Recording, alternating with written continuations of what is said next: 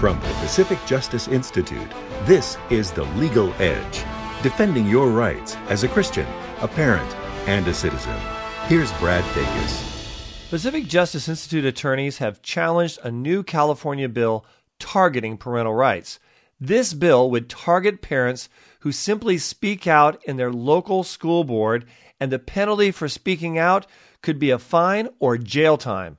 Well, PJI Deputy Chief Counsel Matt McReynolds led the charge in this opposition and pointed out that this bill blatantly targets parents who have been energized and re engaging at the school board level.